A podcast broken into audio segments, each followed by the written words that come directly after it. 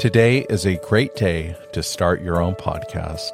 Whether you're looking for a new marketing channel, have a message you want to share with the world, or just think it would be fun to have your own talk show, podcasting is an easy, cost effective, and fun way to expand your online reach.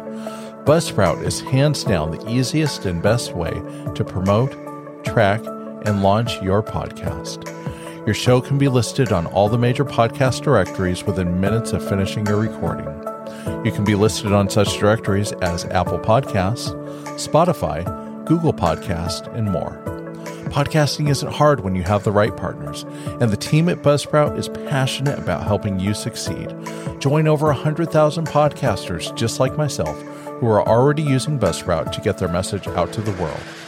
Follow the link in the show notes below to get started. This lets Buzzsprout know that I sent you. You will receive a $20 Amazon gift card if you sign up with a paid plan and you're helping support the show.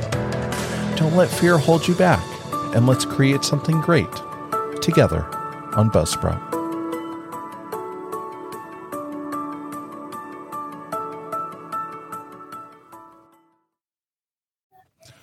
Alrighty, and welcome to episode number 23. And what an episode I have lined up for you today. I have a very special guest lined up for you, and his name is Dr. Youssef, and he is a returning guest on the Drunken Worm podcast. He was my first guest, and we're going to get right into the episode for you guys today. Hey guys, are you looking for a backstage pass? How about a behind the scenes look at this podcast? Well, I have exciting news for you. Starting October 1st, we will be opening the doors to the Drunken Worm podcast and letting our listeners join in the fun and conversation. Check out the different ways that you can support this show and gain access to exclusive content, such as free Drunken Worm podcast merchandise for one full year. Join an exclusive community where you can talk to other members, vote on upcoming show topics, hear exclusive audio footage from interviews each month, receive a personal shout out on an upcoming episode, and stay up to date with the Drunken Worm Podcast monthly newsletter so that you can stay informed about upcoming guests, show topics, and community news. With four different pledge options to fit any budget, you can flex your power and become a super fan today.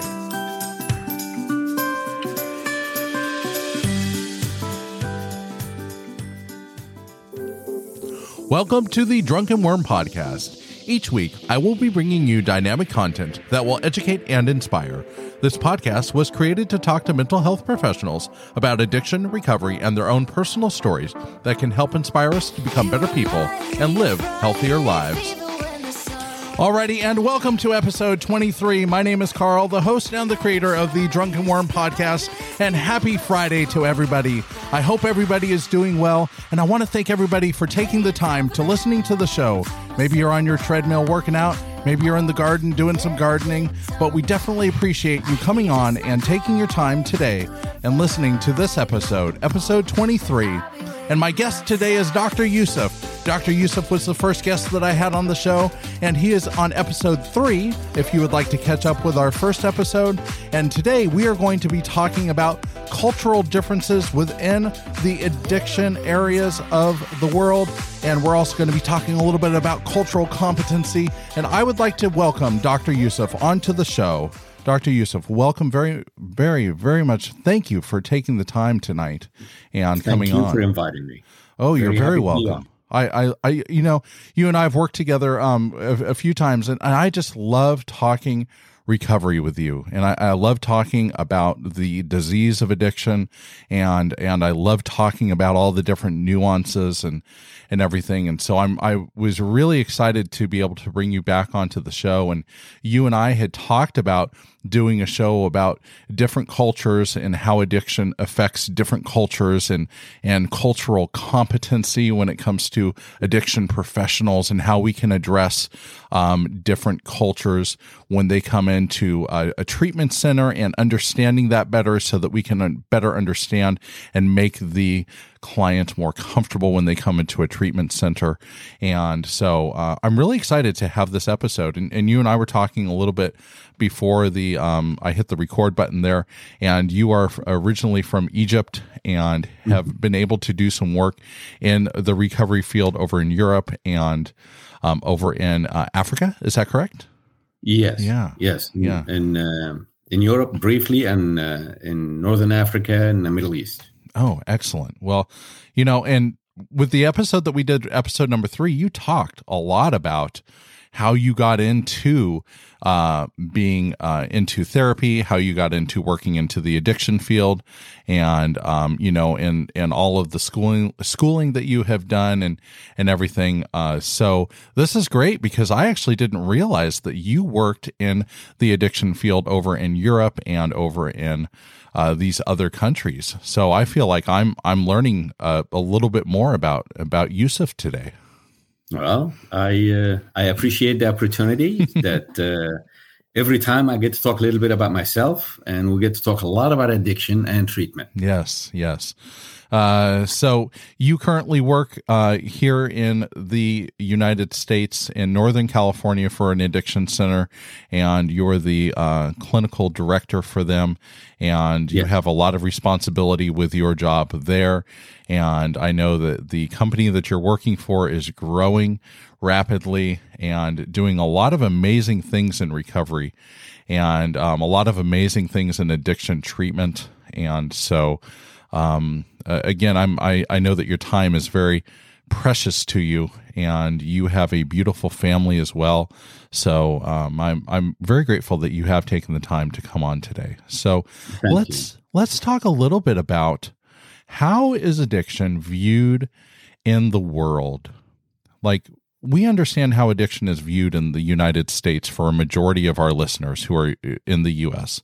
But I yeah. do have some listeners over in Asia. I do have some listeners over in Europe. And so how what is the difference between how we view addiction here in the US compared to maybe in another portion of the world? You know, it's it's uh, that's actually kind of interesting, Carl, because when I first went to Europe after working here for many years, um, and then to the Middle East and then Northern Africa, different continents, same disease, different faces, same disease, same effect, but uh, with a little bit of variation here and there. And this variation could affect treatment extensively, negative and or positive. Uh, so here in the states, what we see is that with all of the infrastructure that we have and the ethics and all the rules and all of the good treatment that we do, mm-hmm. a lot of the people, including the people who are suffering from the disease of addiction, they look at it uh, with a stigma. Mm. They think it's weakness. They think it's it's uh, I am not a good person, and you know all the other stuff that we talk about. In Europe, is a little bit different. Uh, it has less stigma to it. And we're going to talk about that in a little bit, why it's more open. In the Middle East, it has a lot of stigma to it. And I did a lot of readings about uh, Asia. And I think there is stigma to it too, from my readings. And that affects treatment in a negative way. Right, right. Because the stigma is how it is viewed within the kind of the general public, right? What what are um, you know what am I trying to say?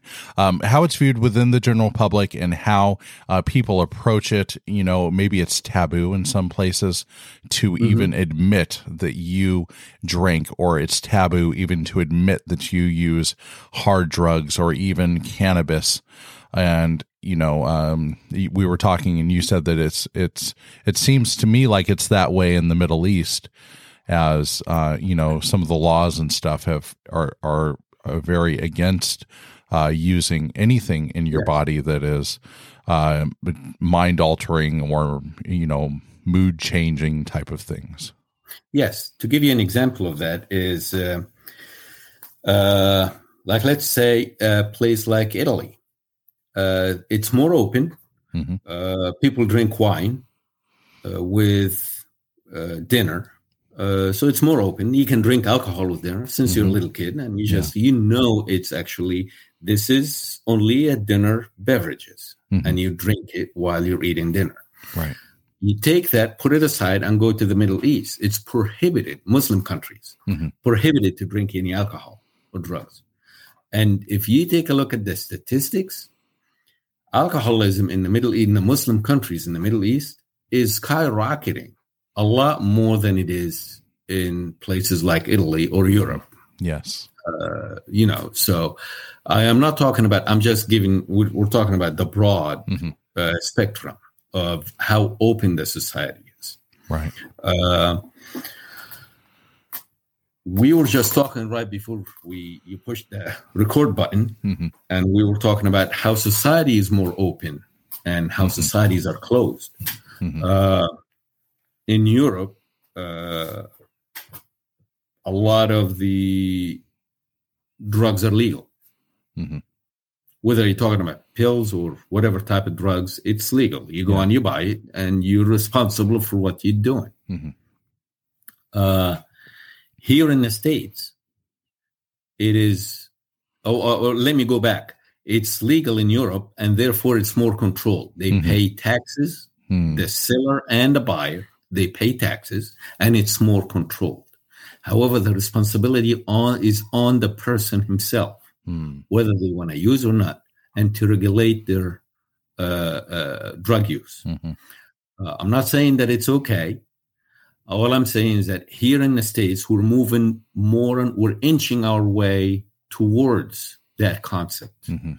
and when we're talking about addiction, we're not just talking about drugs and alcohol. We're talking about drugs, alcohol, uh, sex, gambling. So it's more controlled by the government when it's when it's being sold. Uh, here in the states, alcohol has been legal for a long time. Mhm. Uh, marijuana just began, began to be legal, and I think a lot of the states are inching their way towards legalizing a lot of other uh, recreational activity, if you want to say that, or Yeah. activities, if you want to say that, that would lead to addiction. And that's why in a lot of the lectures that we deliver now, we say, well, if everything is legal, what are you going to do for your disease, for the Right. treatment of your disease? Same thing, like if you have diabetes, well, I can go buy a cake. I can eat all the cake I want, Mhm. and I'm going to die. Right. So I don't. Okay. Yeah. Addiction is going to be the same way. You can go and buy whatever you want to buy, and you're gonna you have to be responsible in your own actions. Yeah. So when when you were talking about the legality of uh, using drugs over in Europe and, and some of the uh, countries over there, and it, it reminded me of this film that I, I show in the treatment centers, and um, it's called Pleasures Unwoven. You're very familiar with it, and in the beginning of the uh, film there. uh, The gentleman that is hosting the film and narrating the film, he said that within the US, we are in a crisis with Mhm.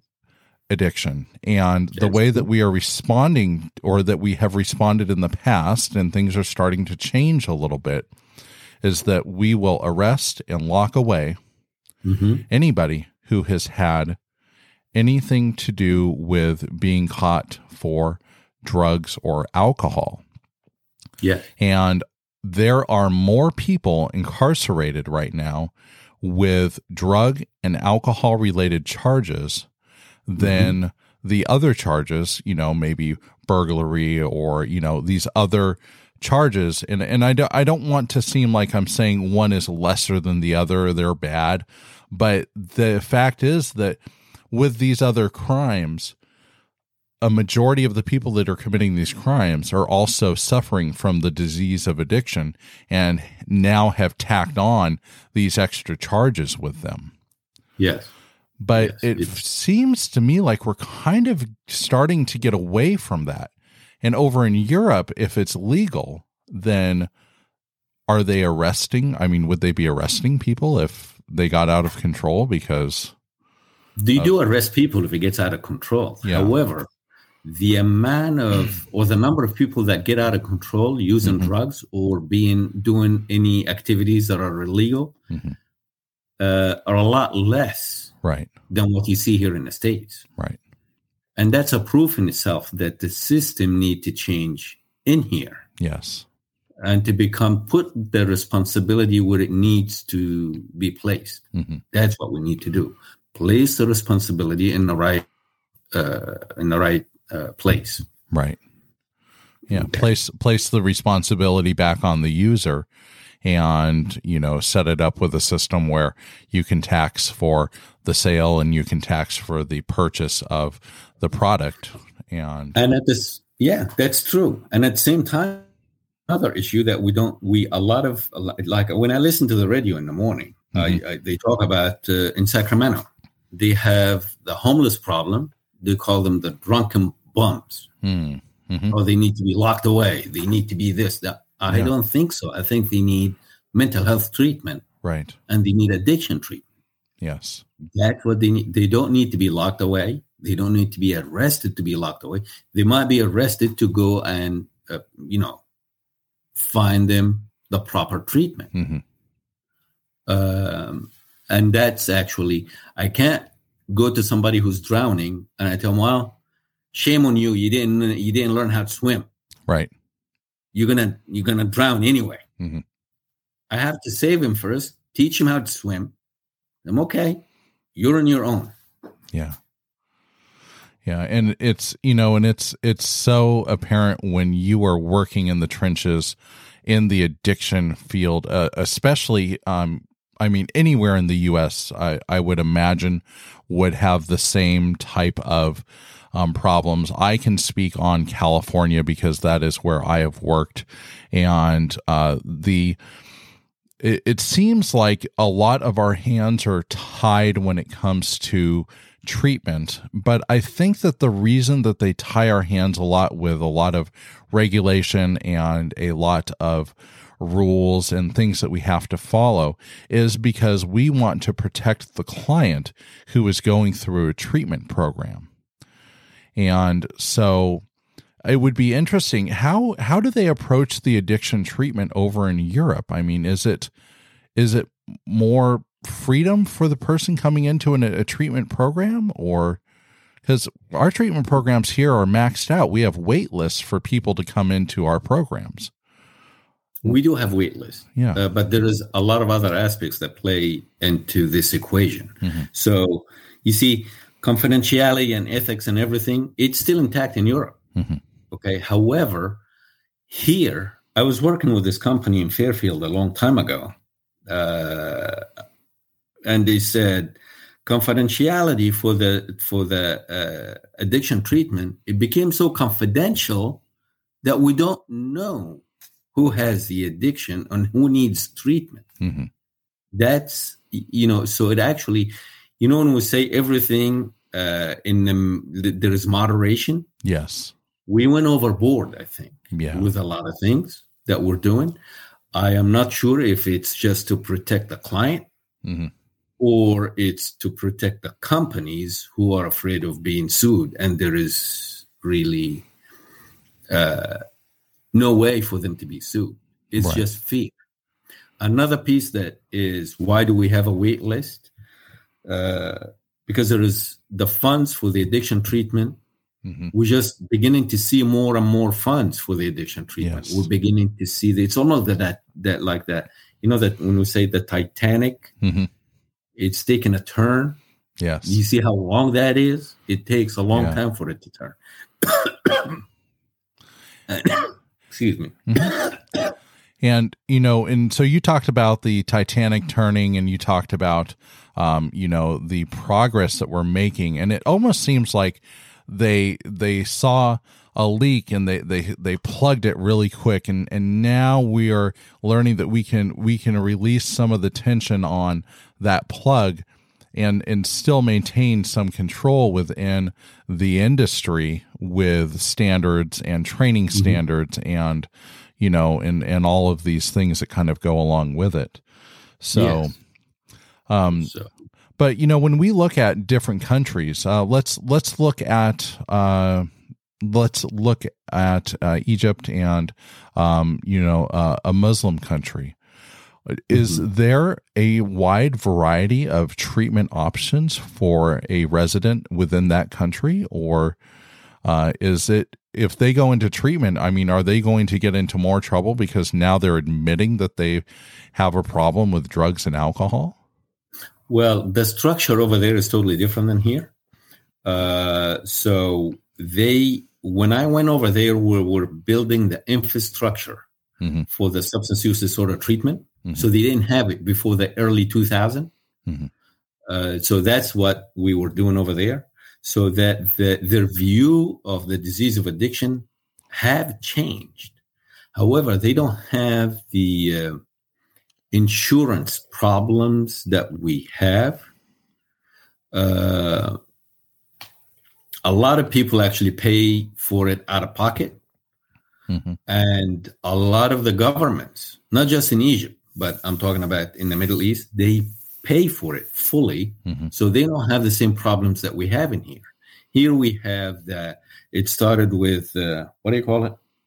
Uh, back in the late 80s, early 90s, managed care. Mm, mhm. You know, when we used to have six months programs and stuff like that, and the managed care came in, and then there is no such thing 6 Mhm. months programs anymore. It's 28 days by 28 days by 28 days. Yeah. Yeah. You know, so in overseas, they started looking at it the exact same way that we do. However, they have more leniency with funding that they can provide treatment Mhm. for this group of people that have the addiction or have the Yes. addictive disease. And a lot of families too, they pay out of pocket Mhm. to treat their uh, family members. Mm.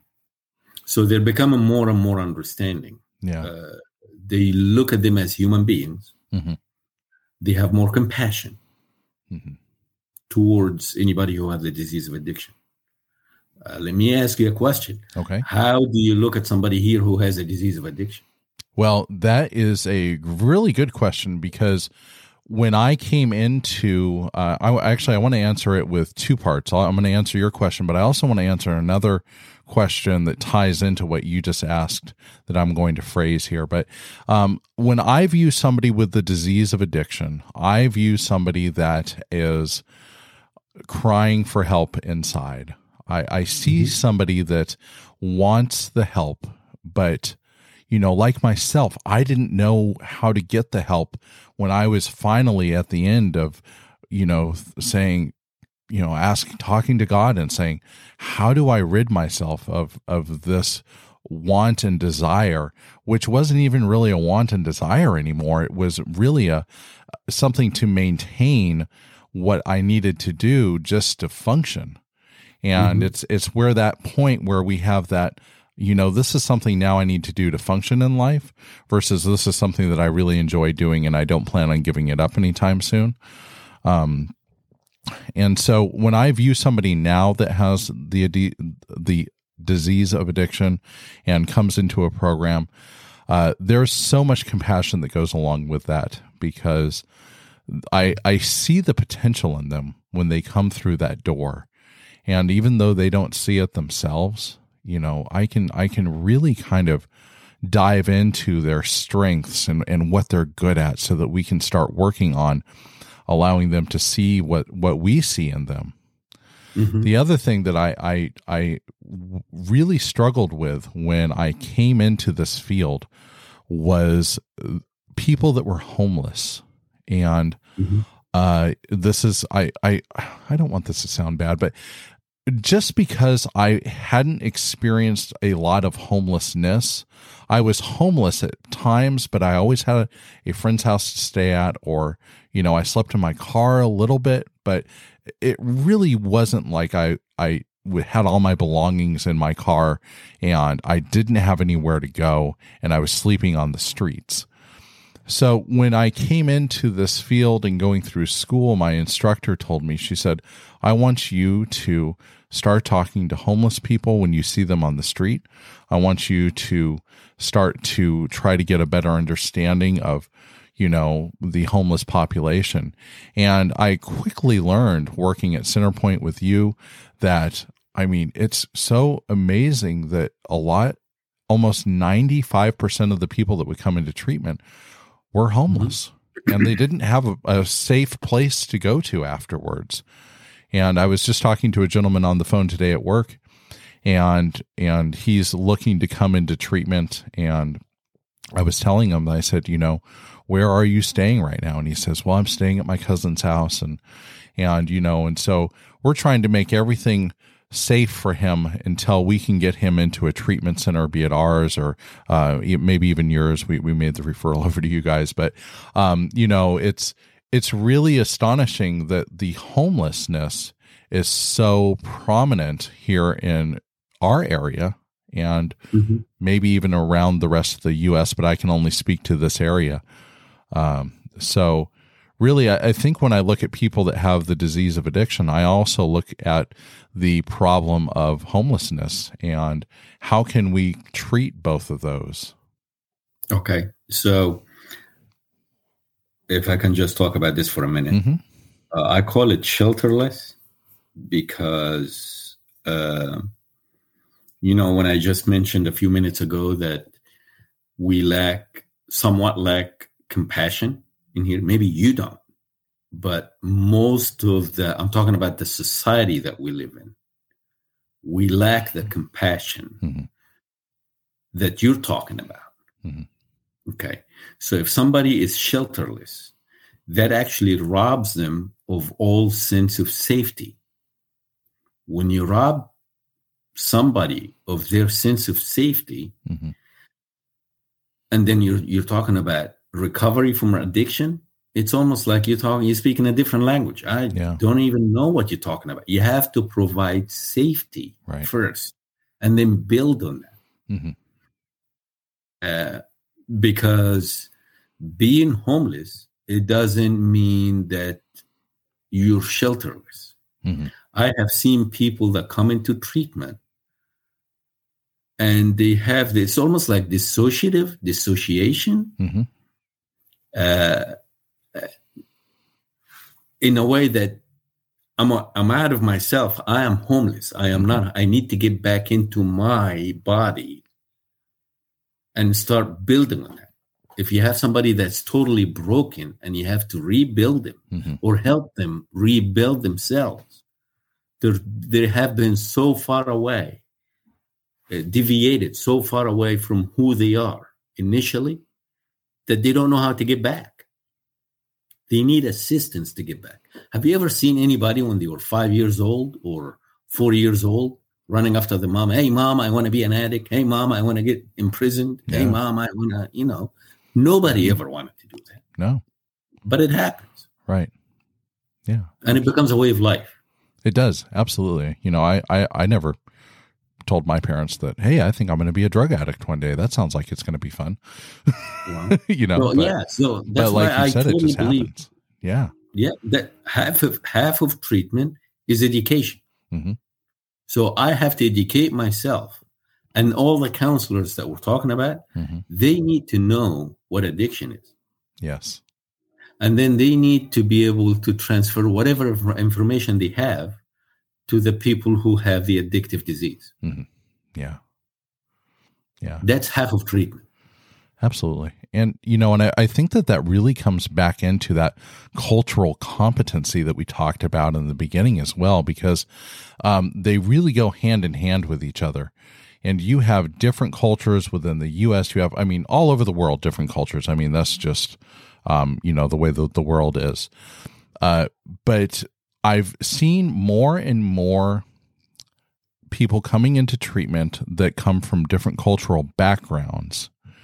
And I think that sometimes when we come into the addiction field, the cultural competency of some of the people that work in the field uh, needs to be refreshed. It needs to be mm-hmm. ongoing because, you know, we're saying, well, you know, I, it almost feels like we're we're saying, well, it works this way if you do it this way. But if I come yeah. from a different culture, maybe the way that you're wanting me to do it or suggesting for me to do it is going to go against cultural norms for me, mm-hmm. um, against Definitely. stigmas for me. And now, like you said, it's making me uncomfortable to be here because you're asking me to do something that has been ingrained in me because of my culture. And mm-hmm. now I'm having to go against the grain, along with all the other changes that we're trying to introduce to this person and all the physical changes and mental changes and all of those things. So when we look at cultural competency for the professional uh, counselor, for the professional staff within a treatment center, What when I say that, what does that mean to you?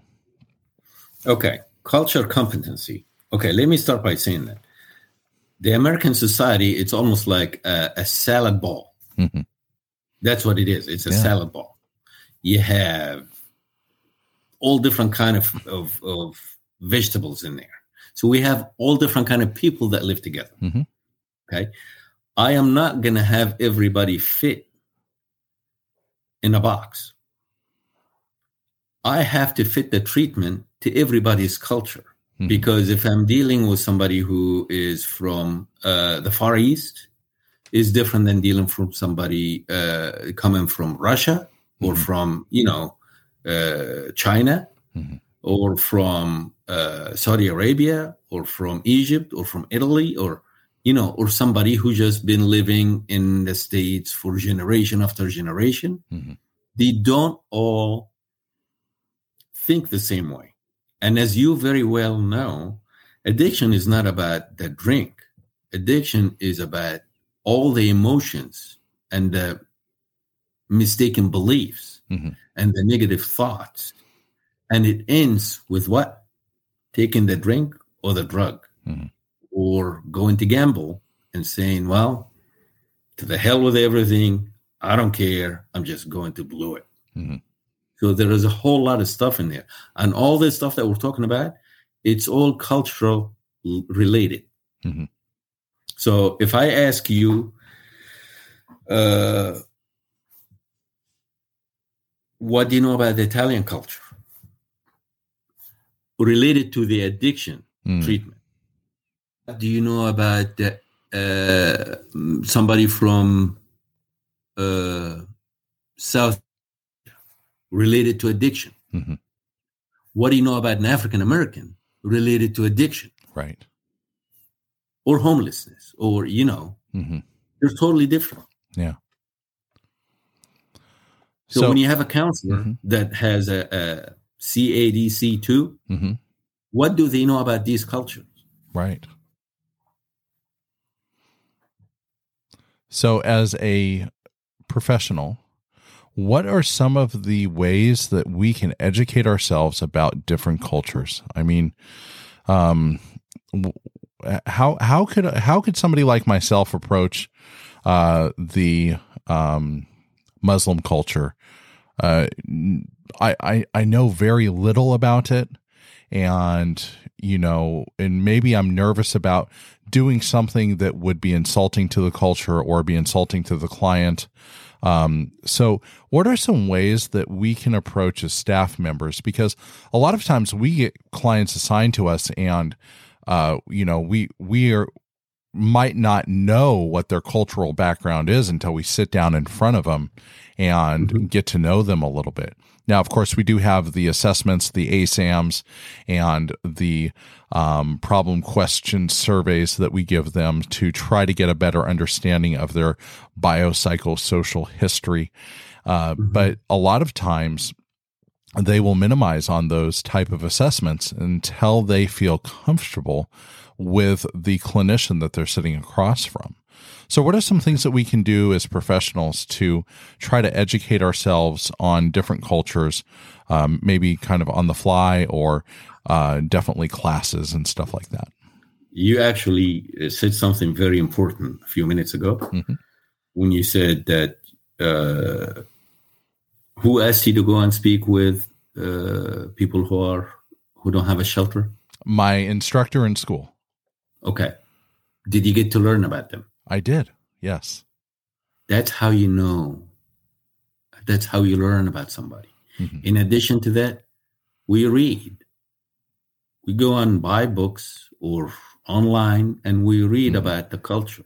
Yeah. And when we say about culture, is like I still remember the first time I, I, dealt. I was in Philadelphia working with in a diagnostic and rehabilitation center of Philadelphia mm-hmm. for dual diagnosis. Uh, most of uh, it was in uh, in an Italian neighborhood. So mm-hmm. most of my clients were Italians. What's interesting is that with Italians, mm-hmm. if you're not in the family, you're out of the family. I'm not going to tell you my dirty laundry, laundry and. I'm not going to mm-hmm. talk about anything. Right. Until I get to know you. Right. Very well. So my job was to what? Provide safety and make somebody feel safe, unconditional acceptance, hmm unconditional regard, for them to open up and let me in. Because I can't just like tell them, oh, okay, you don't want to talk? Hmm, fine. Yeah. We're going to just sit here until for an hour or so and I'll see you next week. Mhm. Doesn't work like that with them. Okay. Uh, so, and each culture is different. Mhm. So, this is what we need to learn about each culture. And the best way to do it is to get to know people. Uh, a lot of times, what we fail to understand is our own bias. Mm. Each one of us have bias. Okay. Yeah. And we talk about that a lot. Mhm. You know, if I like that client, I'm going to bend backward to Right. help him. If I don't like that client, I am just going to ah, Mhm. keep him out. That's my bias. Mhm. I have to deal with my culture issues to be able to move forward Right. because maybe my values, maybe I shouldn't be in the field Mm. if I'm going to deal that way. Mhm.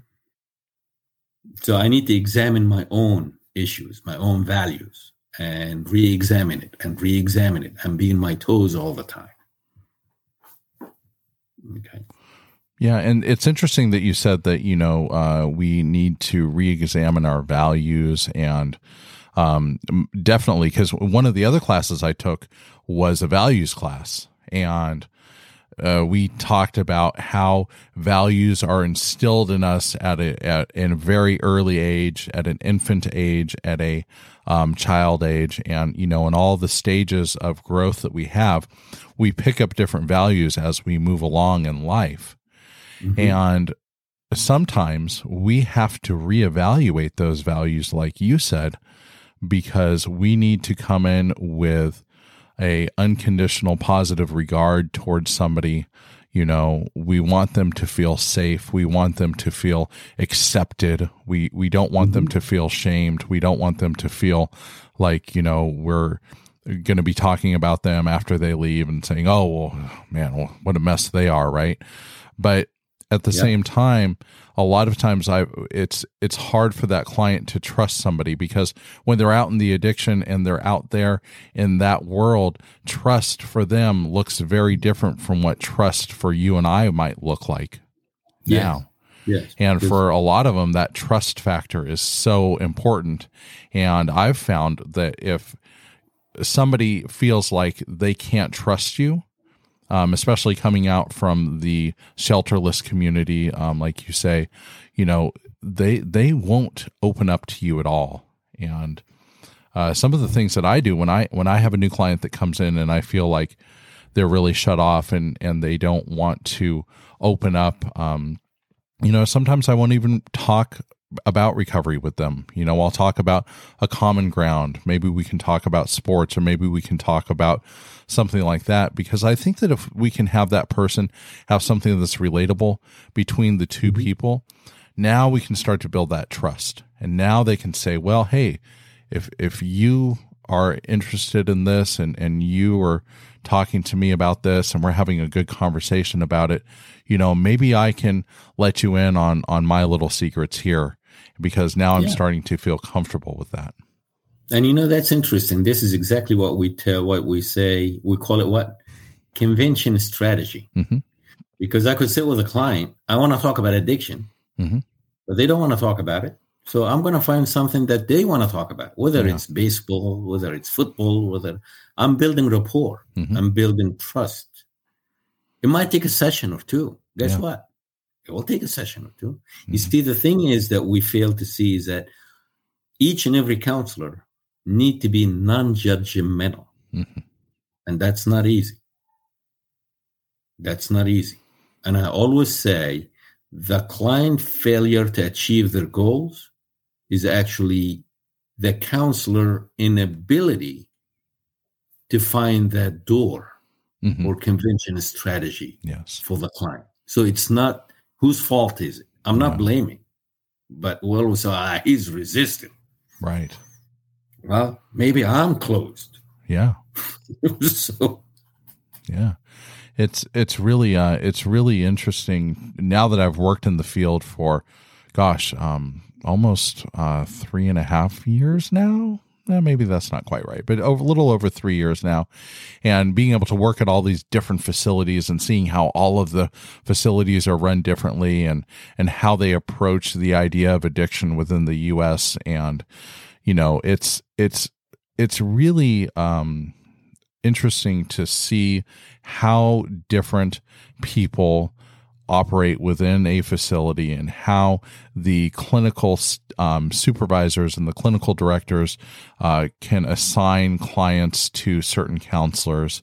And the care that is taken into assigning a client to a specific counselor because they feel like it's going to be a good fit for them because uh, mm-hmm. you know I've I I'll admit I, as a counselor I've been fired a couple of times by a few clients. And you know and they said well I we're I don't think I'm a good fit for you. And I want a new counselor and so, you know, we go through the process of of what are they feeling, what are they experiencing, and you know, what do they hope to get out of treatment, and what do they hope to get out of the sessions with the counselor. And you know, sometimes maybe they aren't a good fit, and maybe having a different counselor would be better for them.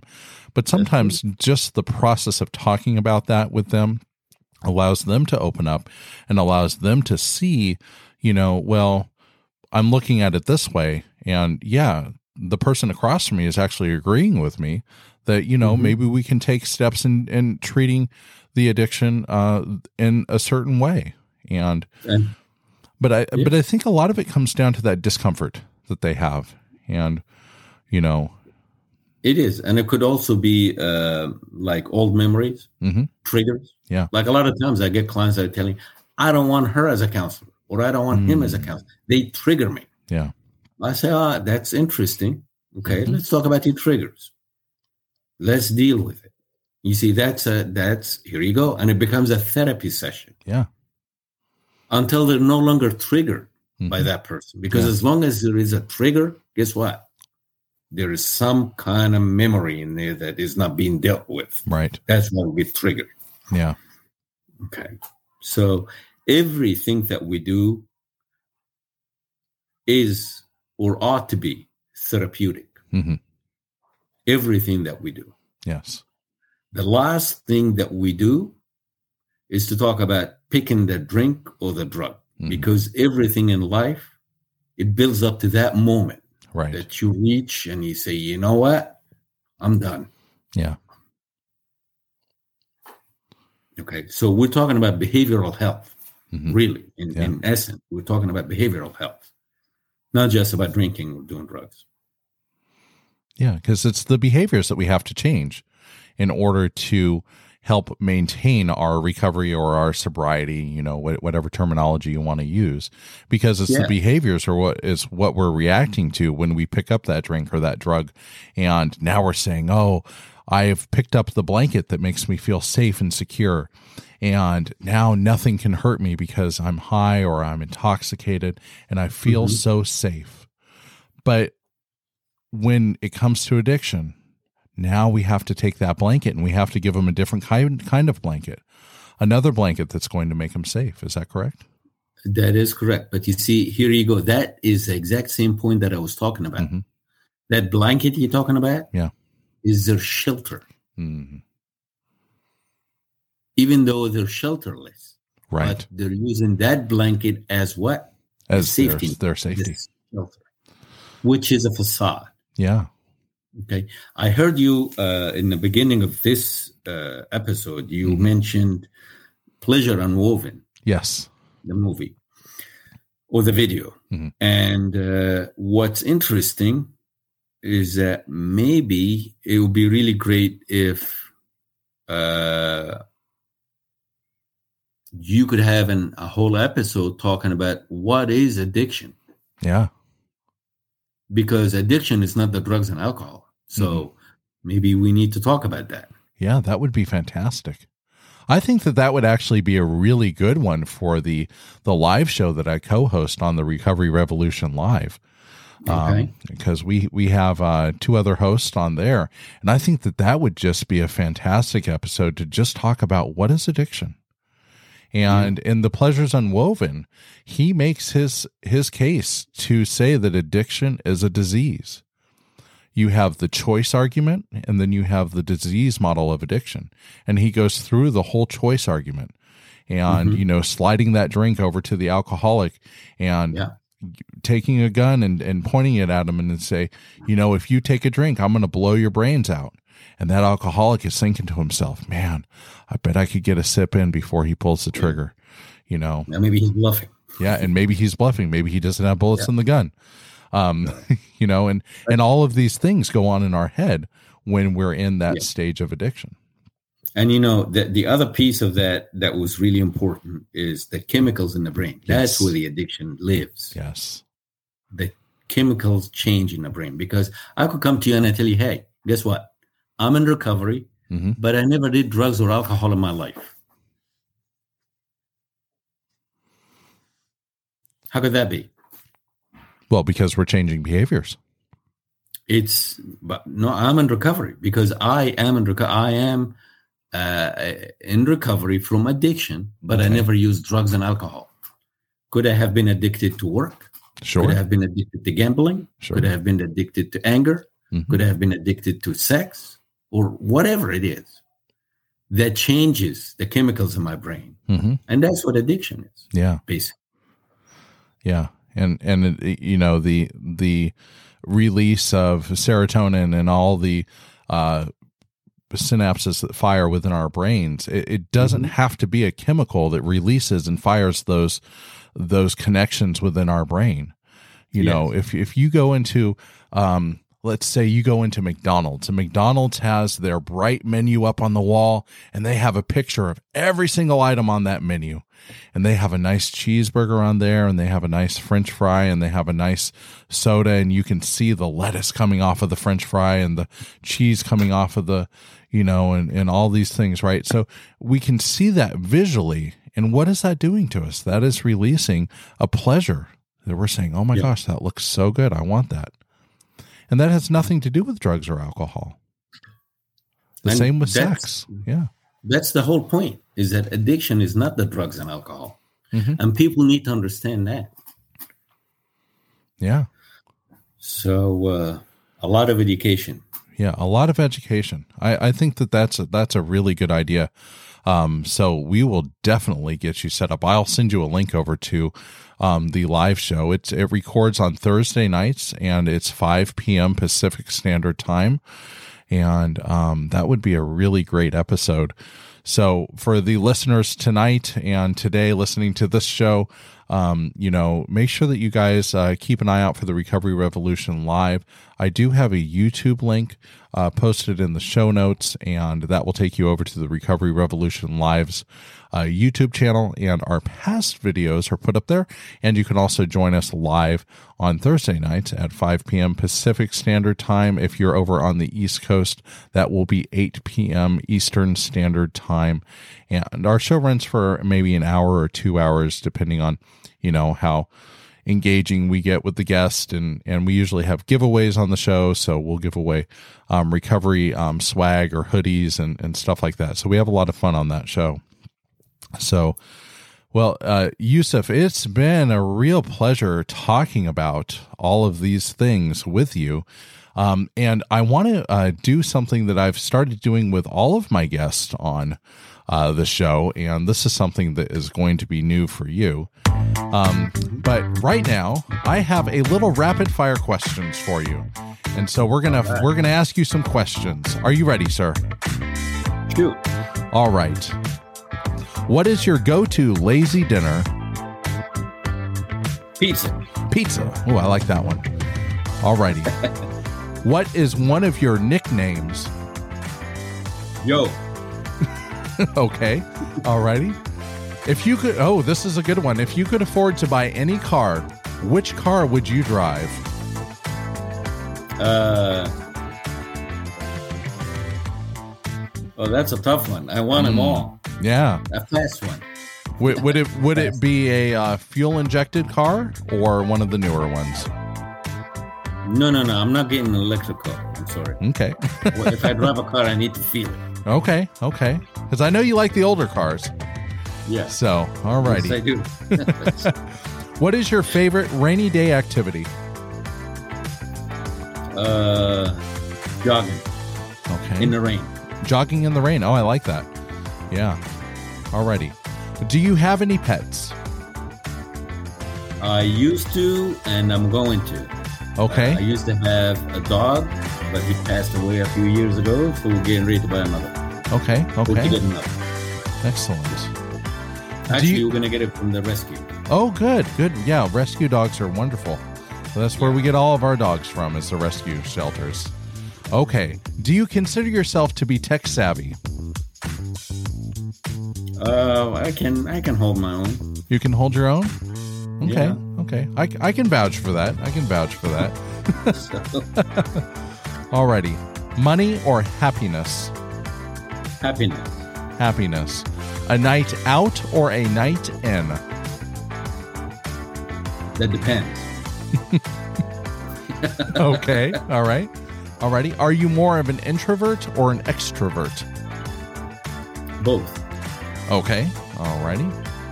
And would you rather fly on an aisle seat or a window seat? When I was younger, I used to like window seats, but now I'd rather be in an aisle seat. Okay. Alrighty. And my last question that I like to ask all of my guests What is your favorite Disney character? Whoa.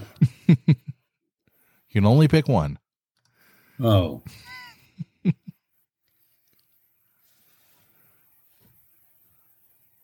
An old one? Sure. Any any Disney character. You remember Pluto? I love Pluto. Yep. Yeah. Yeah. Hey, Pluto. Pluto kind of reminds me of Marmaduke. Do you remember that comic that ran in in the uh, newspaper? It was Marmaduke, and it was this big. It looked like a Rhodesian Ridgeback almost, and just this huge dog that was absolutely clumsy. and, yeah, Yeah. yeah. So good times. So- All right. Well, uh, Dr. Youssef, I really want to thank you again for coming on to the show tonight. And um, I, I think this is going to be a really great episode. I think we covered a lot of really good stuff. And I'm very excited to have you come back on to the live show on the Recovery Revolution Live on Thursday nights. And we can talk about what is addiction. Uh, I think that you. that would be a really interesting uh, uh, show to have go on the air, and um, we we have a lot of great uh, co-hosts on there. Brett from the Recovery Survey podcast, and also Ashley Grimes, who is the president of NAMI in Florida, and uh, so a lot of a lot of good uh, people on that show that we can talk about addiction and what that means and and the clinical definition of addiction and uh, you know and what the perception of addiction is and so I think that that would be a very great show. I look forward to it. Yes.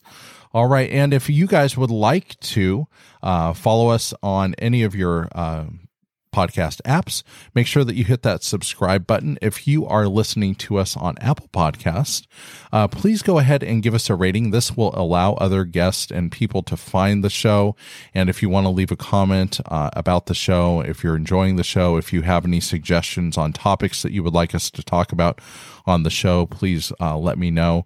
We have some upcoming guests. In two weeks, we are going to be having Shane Ramer from That Sober Guy Radio will be coming on to the show. And Shane is also going to be doing the Recovery Revolution live on March 3rd. So be sure to check out those shows. And again, I want to thank my guest, Dr. Youssef, for coming on today. I want to thank everybody for listening today. You have been listening to the Drunken Worm podcast. We will be bringing you new content every week. If you would like to follow us, please hit that follow button on your favorite streaming app. You can find us on Apple Podcast, Spotify, Google Podcast, Amazon Music, Stitcher, Pandora, and iHeartRadio. You may also go to our website, thedrunkenwormpodcast.com, to learn more about the show, sign up for our email club, and visit our blog. If you would like to join the conversation on social media, you can find us on Facebook, Twitter, and Instagram. You can also join Carl as he co hosts the Recovery Revolution live show every Thursday at 5 p.m. Pacific Standard Time. All the information that was just mentioned will be listed in the show description with clickable links so that you don't miss a beat. Thank you again for joining us this week. Stay well, stay sober, and live your best life. Take care.